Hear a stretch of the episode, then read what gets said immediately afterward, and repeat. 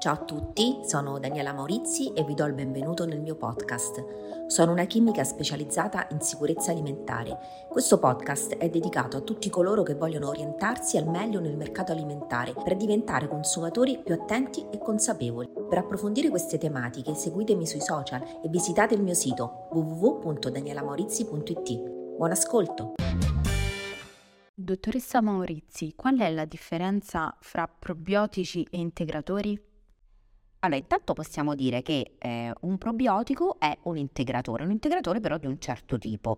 Infatti il termine probiotico è riservato a quei microrganismi, come ad esempio so, i batteri o i lieviti, che si dimostrano in grado, chiaramente una volta ingeriti in una e adeguate quantità, di esercitare funzioni benefiche per l'organismo.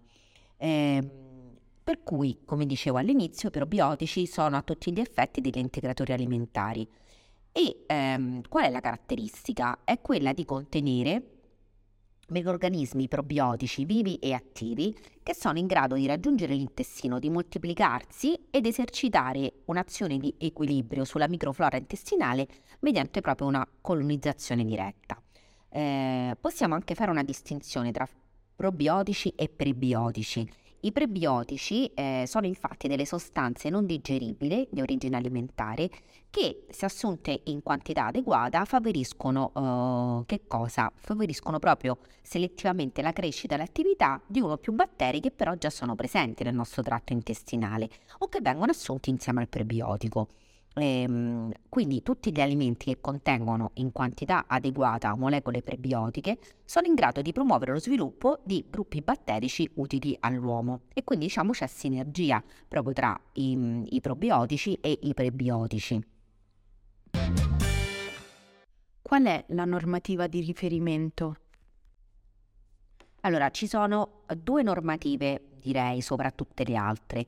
Dunque, intanto la direttiva europea quarantasei del duemiladue che ci dà la definizione di integratore alimentare e quindi dice proprio, citando la normativa, che e gli integratori sono prodotti alimentari, ok? Quindi non parliamo di farmaci, parliamo, parliamo sempre di prodotti alimentari che sono destinati ad integrare la dieta normale e che costituiscono una fonte concentrata di sostanze nutritive o di altre sostanze aventi un effetto nutritivo o fisiologico, e queste possono essere date in forma di, disa- di dosaggio diverso, quali le capsule, le pastiglie, le compresse, le polveri in bustina, flaconi e a contagocce e così via.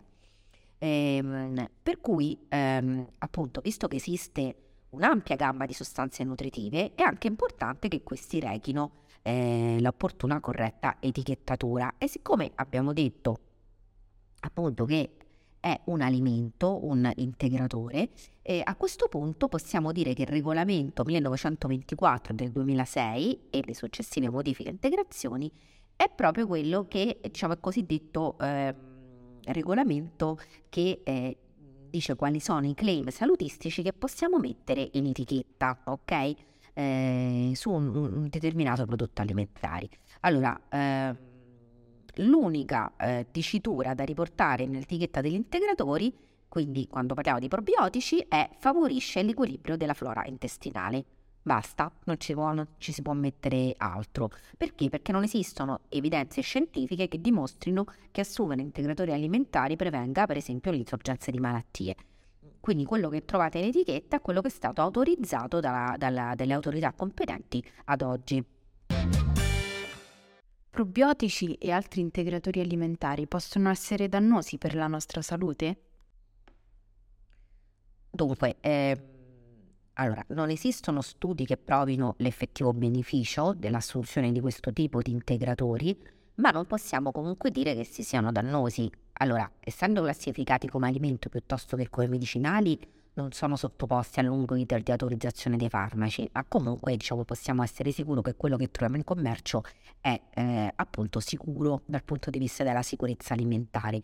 E, e cioè, che cosa possiamo dire? Che innanzitutto il prodotto contiene effettivamente i batteri che sono indicati in etichetta, che ne contenga in numero sufficiente per determinare l'effetto voluto e che i batteri che ingeriamo siano in grado di sopravvivere abbastanza a lungo da raggiungere l'intestino.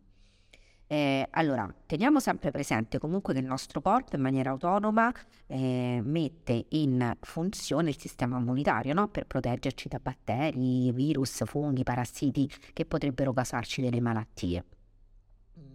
Quindi pensare che siano necessari degli integratori per migliorarne le funzionalità può anche far sorridere, ma di sicuro non arrega danni.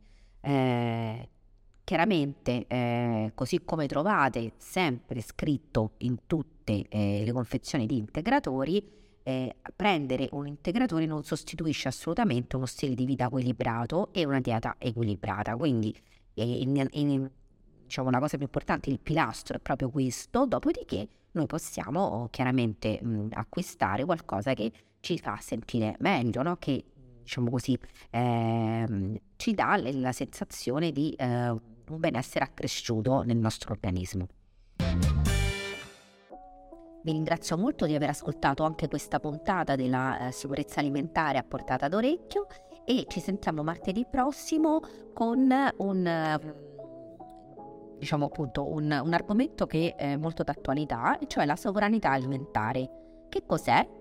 Vedremo che cos'è e perché è molto importante raggiungerla. Grazie, ciao!